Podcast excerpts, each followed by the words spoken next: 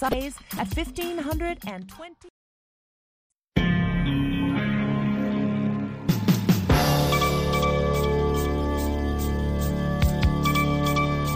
Hujambo msikilizaji, popote pale ulipo. Zimetimu saa nane kamili hapa Washington na kuletea habari za dunia kutoka chumba chetu cha habari, idhaa ya Kiswahili ya Sauti Amerika. Jina langu ni BMJ Muridhi.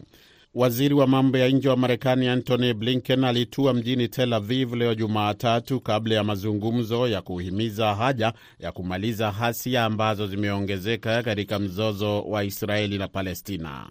Mwanadiplomasia huyo mkuu wa Washington aliwasili Israeli katika mkondo wa pili wa ziara yake ya Mashariki ya Kati baada ya kukutana na rais wa Misri Abdel Fattah al Sisi na waziri wa mambo ya nje wa nchi hiyo mjini Cairo.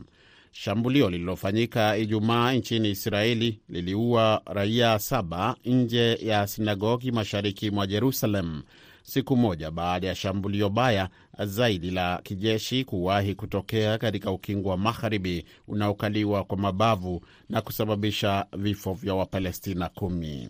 Wakati huo huo, waziri huyo wa mambo ya nje wa Marekani amesema amejadili juhudi za kupunguza mvutano kati ya Israeli na Palestina wakati wa mkutano wake na rais wa Misri Abdel Fattah al Sisi leo Jumatatu, wakati wa ziara ya siku tatu Mashariki ya Kati.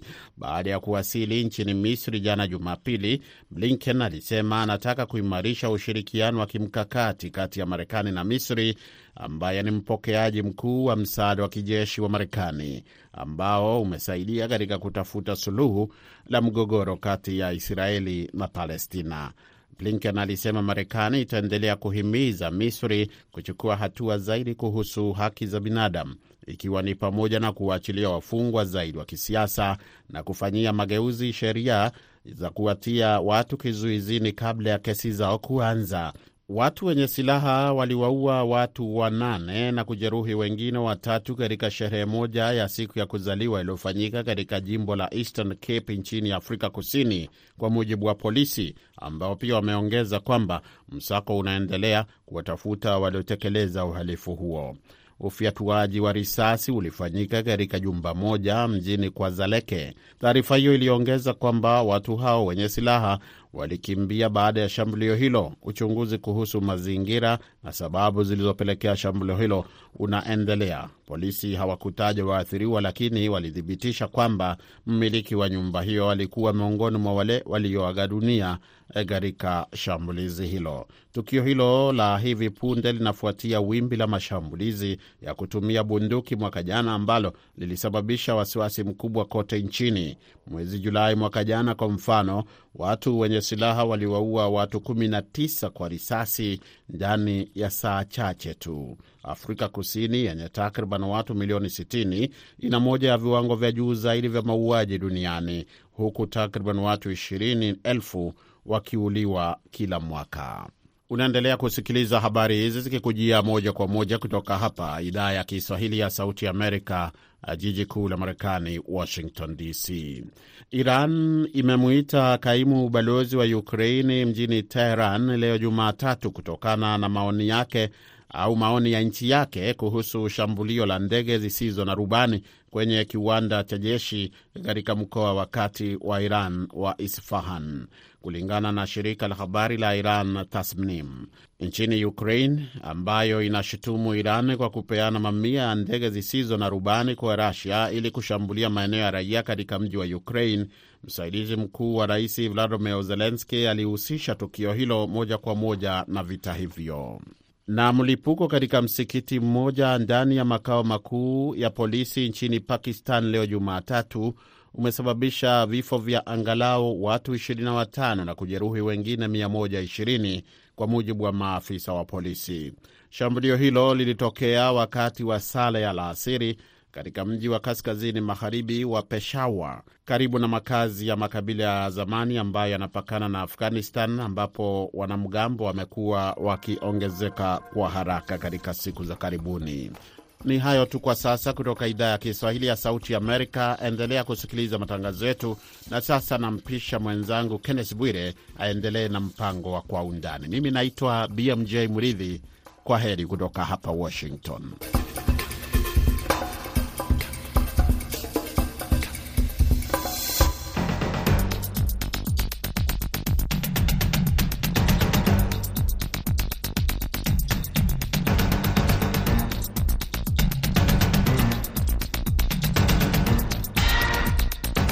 Kwa undani, sehemu ya kwanza tunaangazia uamuzi wa mahakama ya juu ya Kenya kwamba hakuna kugawana mali nusu kwa nusu pale ndoa inapoharibika.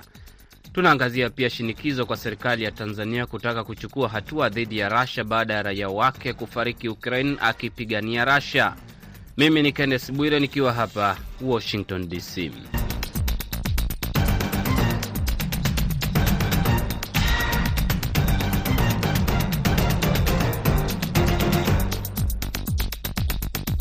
Mahakama ya juu kabisa nchini Kenya ilifanya uamuzi wiki iliyopita kwamba hakuna kugawana mali nusu kwa nusu kati ya wanandoa pale ndoa inapoharibika na badala yake kila mtu anachukua kile alichopata kwa jasho lake. Uamuzi huo wa kihistoria na ambao hauwezi kupingwa katika mahakama yoyote ndani ya Kenya ulifikiwa na jopo la majaji watano wa mahakama ya juu kabisa. Majaji walisema kwamba ndoa inapoharibika, waliokuwa katika uhusiano huo watakuwa na mzigo wa kutoa ushahidi kwamba walichangia kupata mali walionayo wakati walikuwa wameoana kabla ya kugawana endapo ndoa inaharibika. Uamuzi huo ni kinyume kabisa na dhana ya kila siku kwamba wanandoa wanastahili kugawana mali nusu kwa nusu ndoa inapoharibika. Uamuzi huo pia ulizingatia ibara ya nne ya katiba ya Kenya inayozingatia haki za wanandoa, wakitafsiri kwamba usawa, namna inavyoelezwa katika ibara hiyo, una maana kwamba huenda mali yote inayotumiwa na wanandoa huenda haikupatikana kwa kila mmoja wao kuchangia, na kwamba huenda mmoja kati ya wanandoa alichangia kiwango kikubwa kuliko mwingine. Hata hivyo, majaji pia walizingatia kwamba huenda mmoja wa wanandoa akawa hakuchangia moja kwa moja katika kupata mali hiyo, lakini anaweza kupata sehemu ya mali, ili mradi inabainika kwamba kwa namna moja ama nyingine alisaidia kupata mali hiyo, kwa mfano kwa kutoa ushauri au kusaini nyaraka za mkopo, ndipo mali ikapatikana. Wanaharakati wa kutetea haki za wanawake nchini Kenya hawajafurahishwa na uamuzi huo. Violet Shivute ni mkurugenzi wa shirika la kutetea wanawake la Shivuye, magharibi mwa Kenya. Hiyo itahitaji iende kwa citizen participation kwa sababu mm, najua kuna vi, vi, viwango ambayo inatakana tuangalie wakati unasema ile ulitengeneza kabla ukuje kwa ndoa, hiyo si yako na bibi yako, ama si ya bibi na bwana, inataka kupewa nani? Huyo ni nani mwingine ambaye anataka kuchukua hiyo mali? Wakati sisi tunaingia kwa ndoa, bwana na bibi, mumeoana, munaoana na mali yenu yote. Mimi ni Mkristo, unanioa na mali yako unanioa na mapenzi na kila kitu. Sasa wakati tunaishi pamoja, hata kama ningekuwa na uwezo, nataka uchukue mfano wa nyumba. Tunaishi kwa boma, pengine ni ni, ni shamba ambayo ni akuota acre. Tumeweka hapo, nimepata kama unajenga mansionette, umemaliza, tunaishi ndani, kweli ni wewe umejenga. Mimi pengine kwa hiyo nyumba nime nimepaka rangi wakati mwingine nitaimprove vitu kama viko pengine kama ni taps whatever, kwa sababu wakati umeniona nimekupata na mali hii tabaki tu hivyo. Kuna vitu tunafanya kuendelea kufanya hiyo mali ikuwe sustained, ionekane vizuri, inawiri, watu wengine waitegemee. Sasa wakati mimi naishi kwa hiyo ndoa miaka ishirini, unaniambia hii ni mali ambayo ulinipata nayo, inatakana tuangalie the status. Wakati nilikupata na hii mali ilikuwa kwa njia gani? Kama ni shamba for example nimekupata na shamba, nakubali nimekupata na shamba, na hiyo ni mahali watu wengi tunajipata. Unaolewa na mwanaume unapata tayari yako na shamba. Hiyo shamba hii kwa nyu, na nyumba, tumejenga nyumba. Hiyo shamba hii kuwa na na na na choo, tumeweka choo. Hiyo shamba haikuwa na vitu zote, vitu ambazo zinafanya hata pengine fence and whatever. Sisi tumesaidiana kuimarisha hiyo mahali ionekane vizuri, ikiwa mahali ambayo itatulinda mimi na wewe.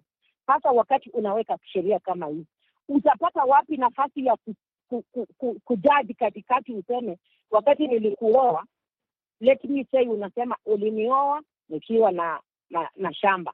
Sasa vile unaninyang'anya hiyo shamba na nyumba, tunaipeleka wapi? Tunabomoa. So ndoa ambayo watu wameishi pamoja, ile mahali ambayo wakati mtu anakufa, hiyo mali ambayo wako nayo kwa wakati huo. Yule mwingine ni interested party kwa sababu hiyo ndio mali alikuwa anategemea. Kama ni nyumba kama ni shamba hapo ndio mahali alikuwa anaishi. Kwa hivyo wakati mmo, wanataka kuachana for example lazima tuangalie huyu anaenda wapi. Kwa sababu hiyo ndio ilikuwa tegemeo yake. Hapo ndio ameimprove hapo ndio ameharibu muda akitengeneza akiimarisha pakuwa pazuri. Tunaachana. Hii tu- tukiishi hapa na wewe na tunataka kila mtu aende aanze maisha. Hii yenye tumekuwa nayo tunagawana kwanza. Ndio kila mtu aende aanze maisha. Because tunaangalia hizi vitu zote watu ambao wanaenda kuumia na hii mambo ni wanawake. Na hatutaki sheria ambazo zinataka kukuja kuanza kurudisha maisha ya wanawake nyuma mahali ambapo tumetoka Majaji wamesisitiza kwamba dhana kwamba mali inastahili kugawanywa nusu kwa nusu ndoa inapoharibika inaweza kuleta matatizo makubwa katika ndoa na familia kwa jumla. Kulingana na mahakama, dhana ya mali kugawana nusu kwa nusu inaweza kupelekea baadhi ya watu kuingia katika mahusiano ya ndoa kwa lengo kubwa tu la kupata mali bila kuchangia namna ya kupata mali hiyo. Isitoshe, baadhi ya watu wanaweza kuingia katika uhusiano wa ndoa kwa muda mfupi na kutaka kugawana mali baada ya kuvuruga ndoa hiyo kwa maksudi kwa lengo kubwa la kupata mali. Uamuzi wa mahakama ulisisitiza kwamba ni vyema pale e, kila mtu katika familia anapochangia kwa namna yoyote ile, iwe kwa kiasi kidogo au kikubwa, katika kupata mali katika ndoa. tumeona kesi nyingi sana hata wakati tunatumia sheria za nchi na sisemi kenya peke yake ni mzuri lakini kunafika mahali unapata kesi imekuwa bias na imetenga mtu mmoja. Saa hii jambo ambalo tumeanza kufanya ni kuangalia kesi ambayo imefanyika na imedhulumu mama whether ni supreme court ama nini. Kuna koti ingine kama ya afrika kuna koti ingine kama za ulimwengu human rights instruments ambazo wanaweza kuangalia hiyo kesi wakajua ni nani amedhulumiwa zaidi ili mtu mwingine ambaye si hiyo koti ya supreme pia na yeye aweze kuangalia hiyo kesi na kesi na kupeana uh, kupeana pia na yeye ushauri. Shida ambayo tuko nayo saa hii ni ya kwamba hizo kesi ambazo zinafika mbele zinatembea polepole sana kwa sababu uh, machinery ya kufanya follow up kwa hizo koti za afrika whatever bado zingali nyingi hazikubaliwi kwa nchi nyingi sana za afrika hata hapa kenya zinatembea polepole watu wengine kupeana ushahidi ama hao watu ambao tunaita special rapporteurs kukuja kwa hiyo country. Nasikia wengine wanasema hawako facilitated hawana pesa. Lakini kwa saa hii tunaelimisha wakinamama wajue asifike koti kama hata ni supreme wakati inafanya ruling against yeye aone amefika mwisho. Ikiwa amefika hapo na hajakuwa satisfied anaona anadhulumiwa kuna uwezo wa hiyo kesi kuchukuliwa. Ikaweza kusikika kwa kiwango ya afrika mashariki kwa kiwango ya ya ya ya ya, ya afrika hata kwa kiwango ya Hague and watu wengine wanaweza kusikiliza hiyo kesi. Mahakama hiyo ya Kenya ilitoa uamuzi huo baada ya kesi kufikishwa mbele yake kupinga uamuzi wa mahakama ya chini katika kesi kati ya Joseph Ombogi Ogentoto na aliyekuwa mke wake Martha Bosibori. Bosibori alifikishwa kesi hiyo katika mahakama ya juu kabisa baada ya mahakama ya rufaa kuamua kwamba wanastahili kugawana nusu kwa nusu nyumba ambayo walikuwa wanaishi kama mke na mme kwa muda wa miaka kumi na nane pamoja na nyumba zao za kukodisha. Bosibori aliambia mahakama kwamba mme wake wa zamani hakuchangia chochote katika kuwekeza katika nyumba hizo na hakuna vile anataka ziuzwe na wagawane mali nusu kwa nusu. Lakini Ogentoto alieleza mahakama kwamba aliishi na mke wake wa zamani tangu mwaka 1986 na kuwa na akaunti moja ya kuweka akiba. Walinunua nyumba ambayo baadaye ilizua utata mkubwa baada ya mke wake wa zamani kumfukuza kutoka kwa nyumba hiyo. Ogentoto alidai kwamba nyumba hiyo ilisajiliwa kwa jina la Bosibori kwa sababu aliyewauzia alikataa kumuuzia Ogentoto kwa sababu ya kabila lake na akaamua kusajili nyumba hiyo kwa jina la mke wake kati ya mwaka 1992 na 1993. Bosibori alimfukuza nyumbani Ogentoto mwaka 2011 na kunyakua mali zote. Mwanamke huyo aliambia mahakama kwamba Ogentoto alikuwa tu rafiki na siyo mke wake na kwamba alimruhusu kusimamia mali zao kwa sababu tu ya urafiki. Aliambia mahakama kwamba Ogentoto hakuchangia chochote kununua nyumba hiyo. Mahakama ya juu kabisa ilisema anayetaka mali igawanywe nusu kwa nusu anastahili kutoa ushahidi wa kutosha namna alivyochangia katika kupatikana mali hiyo. Hizi kesi zingine zimekuwa mambo ya kifamilia, kudhulumu mwanamke ama mwanaume zimekuwa zikifanyika, haswa kwa wanawake zimekuwa sana, lakini siku ambazo tumekuwa hapo nyuma in 1990 wamama wengi hawakufahamu wanaweza kupeleka kesi kotini ambayo bwana amemrusha nje na amemnyang'anya mali ama ni mjane amenyang'anywa mali na familia. Wamama wengi walifikiria familia kukubali uendelee kukaa nao we, kama wewe ni mjane, kukaa kwa nyumba ya bwana yako, walifikiri ni fedha. Lakini saa hii kwa sababu ya mashirika yasiyokuwa ya kiserikali, makanisa, elimu ambayo wamama wamepata, elimu ambayo jamii zimepata ya kuonyesha ya kwamba uko na haki ya kurithi mali kama bwana yako amekufa ama bibi yako amekufa, uko na haki ya kuendelea kukaa kwa hiyo nyumba ama ya kutumia hiyo uh, mali ambayo bwana yako amea, ameacha. Hiyo ndio imefanya hizi kesi sasa zimeanza kuja kotini, lakini hapo mbeleni zilikuwa zinafunika.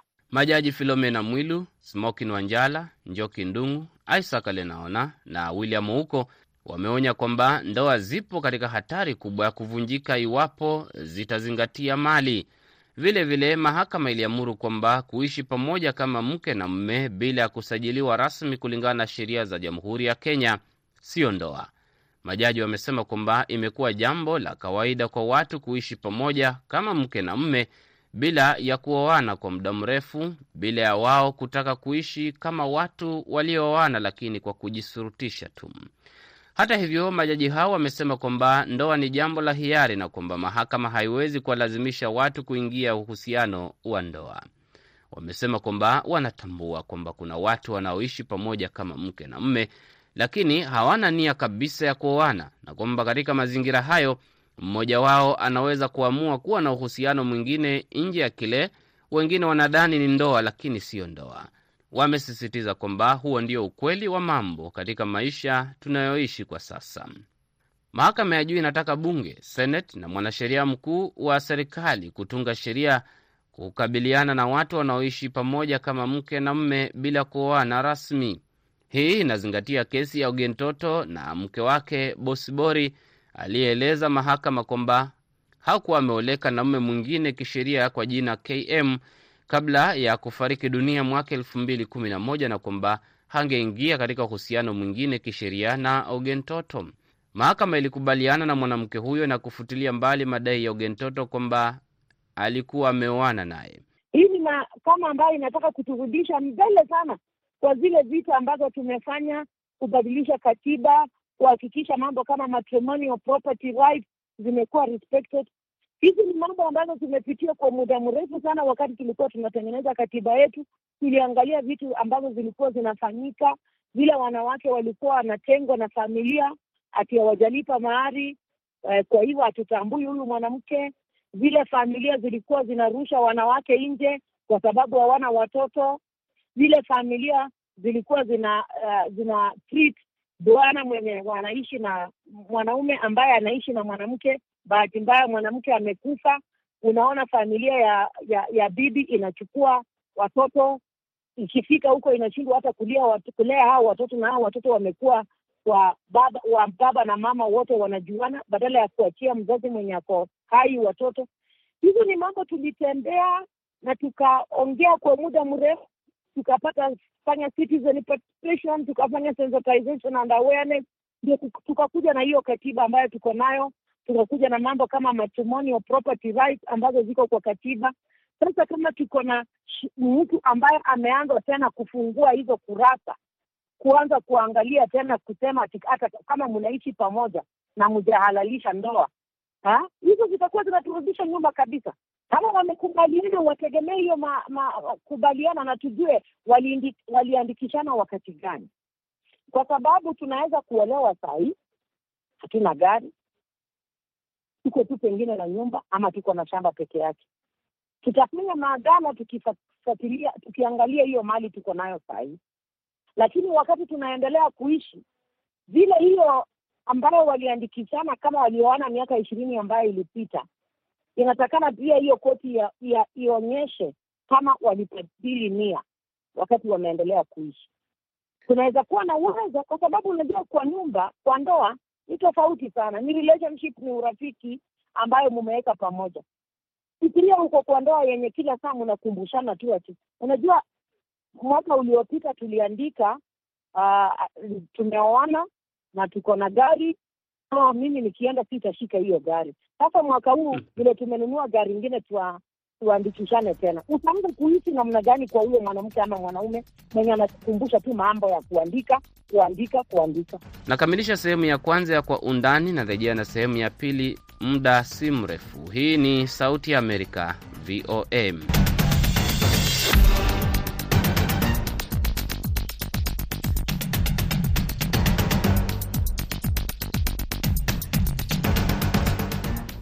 Unasikiliza Kwa Undani kutoka Sauti ya Amerika, VOA. Mimi ni Kenneth Bwire. Tuangazie sasa maswala ya diplomasia, ambapo mwandishi wetu George Njogopa anaangazia shinikizo kwa serikali ya Tanzania kutaka kuchukua hatua dhidi ya Russia baada ya raia wa Tanzania kufariki Ukraine akipigania Russia.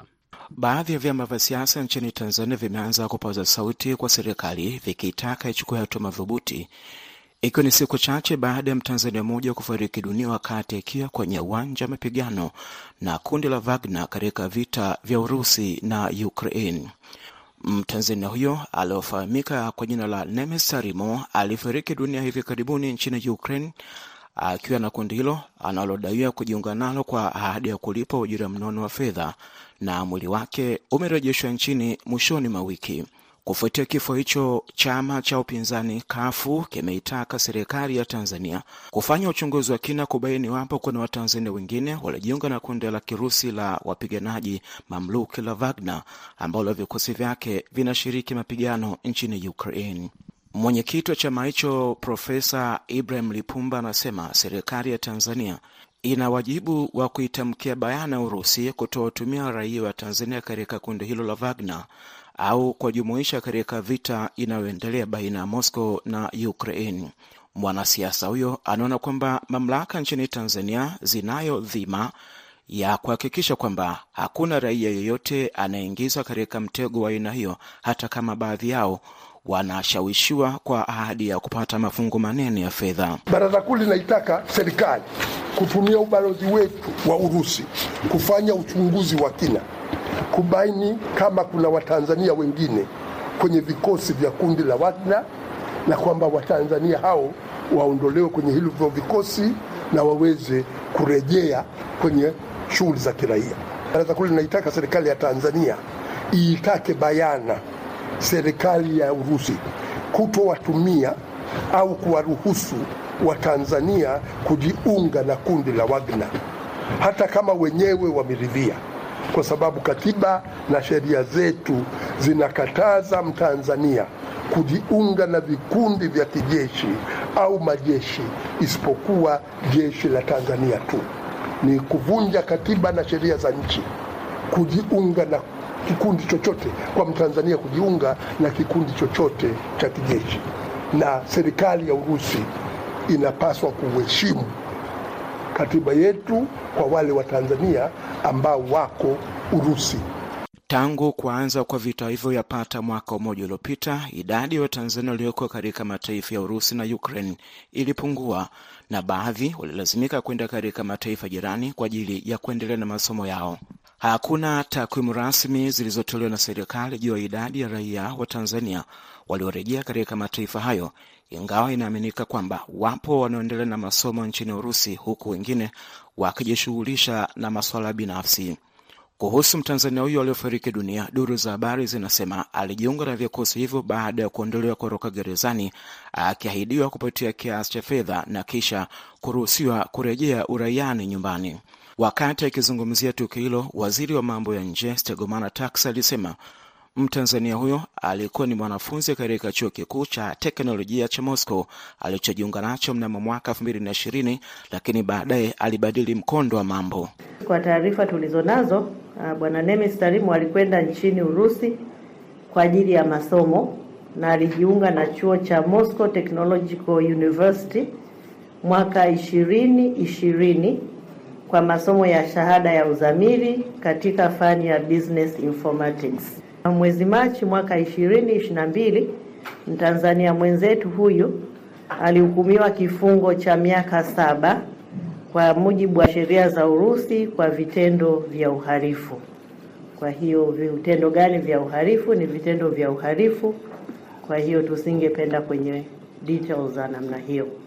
Wagner ni kundi la vikosi vya kundi binafsi la ulinzi la Urusi na ambalo wapiganaji wake wanashiriki vita hiyo bega kwa bega na majeshi ya Urusi huko Ukraini. Kundi hili linatajwa kuwa na uzoefu wa kuwasajili raia wengi wa kigeni wanaotumika katika maeneo yenye mizozo na baadaye na baadaye kuahidiwa kupatia ujira mnono wa malipo ya fedha baada ya kukamilisha operesheni zao. Waziri Tax anasema ingawa serikali itaendelea kuwa karibu na Watanzania wote walioko nchi za ng'ambo, ikiwemo wale walioko huko Urusi kwa masomo, lakini anaonya kwamba ni jambo lisilokubalika kisheria kwa Mtanzania kujitumbukiza katika mambo yanayokwenda kinyume na katiba, ikiwemo kujiunga na vikundi vya kijeshi. Serikali kupitia ubalozi wake uliopo nchini Urusi itaendelea kuwapa ushirikiano na kuhakikishia Watanzania hao wako salama wakati wote. Kwa mujibu wa sheria za nchi yetu, Mtanzania yeyote haruhusiwi kujiunga na jeshi lolote la nchi nyingine. Kwa hiyo ukifanya hivyo ni kuvunja sheria na taratibu za nchi yako. Unaruhusiwa tu kujiunga na kuandikishwa na jeshi la nchi yetu kwa taratibu zilizowekwa.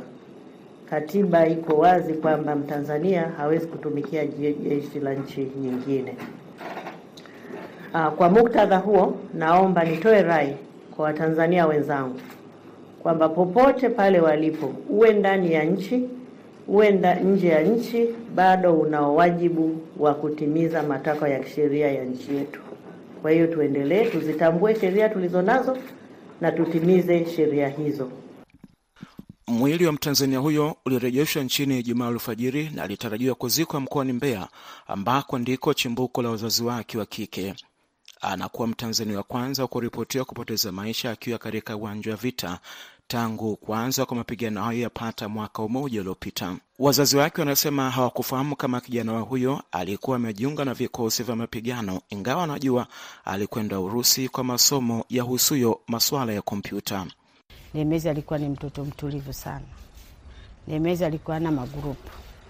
Nemezi ilikuwa ni kazi yake tu makompyuta, malaptopu anaweza akaanza asubuhi mpaka jioni, sengine atakula lakini yuko tu kwenye kompyuta. Lakini sasa sina uzee wetu, na anajua yeye mwenyewe kompyuta ilikuwa anafanya nini kwa kazi zake, lakini alikuwa hana magrupu yoyote, hana. Alikuwa ni mtu tu mtulivu, ushikamo, maraba, huyu anaondoka kama naenda kutembea kwa wenzie. Tabia Nemesi hatujasikia hapo amegombana na mtu. Tabia ya Nemesi hatujasikia hapo kitu chochote kwa ubaya toka amekuwa mpaka sasa hivi. Nitamkumbuka kwa sababu ni mtoto wangu, lazima nimkumbuke kwa mtoto wangu angekuweko, sijui labda ningefanya hivi, sijui labda mtoto wangu mi angenisaidia hiki, lakini sasa sina jinsi, kwa sababu Mungu ameisha mchukua, kwa sababu ni kazi ya Mungu yote. Kundi la Wagner kwa mara ya kwanza liliibuka mashariki mwa Ukraine mwaka elfu mbili na kumi na nne likiwasaidia watu waliotaka kujitenga ambao wanaungwa mkono na Urusi kupata udhibiti wa eneo la Ukraine na kuanzisha jamhuri mbili zilizojitenga katika mikoa ya Donetski na Luhanski. Tangu mwaka huo, yani 2014, kundi hili limeshirika katika maeneo mbalimbali yenye mizozo duniani kama vile huko Siria na katika baadhi ya nchi barani Afrika. Mpaka hapo kwa undani haina la ziada, mpaka wakati mwingine na mara nyingine. Kwa niaba wenzangu wote, mimi ni George Njogopa. Shukran George Njogopa. Mwelekezi wa kipindi amekuwa Saida Hamdun. Mimi ni Kennes Bwire, asante kwa kusikiliza Kwa Undani. Hii ni Sauti ya Amerika, VOA.